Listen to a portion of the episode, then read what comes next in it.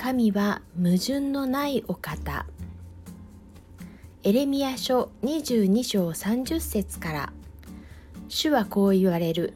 この人をこう残さず一生栄えない男と記録せよ。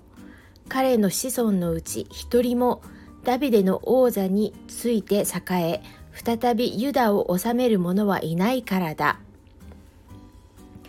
悪行の限りを尽くしたエコン屋に対し主は彼の子孫からダビデ王座につく者は出ないと言います。それから約600年後ダビデの王位継承権のある家系からヨセフを父としてそしてエコン屋の子孫ではない母マリアから精霊によってイエス・キリストは誕生します。一体これを誰が思いついたでしょうか？神様の英知は計り知れずそして神様は矛盾のない方なのです。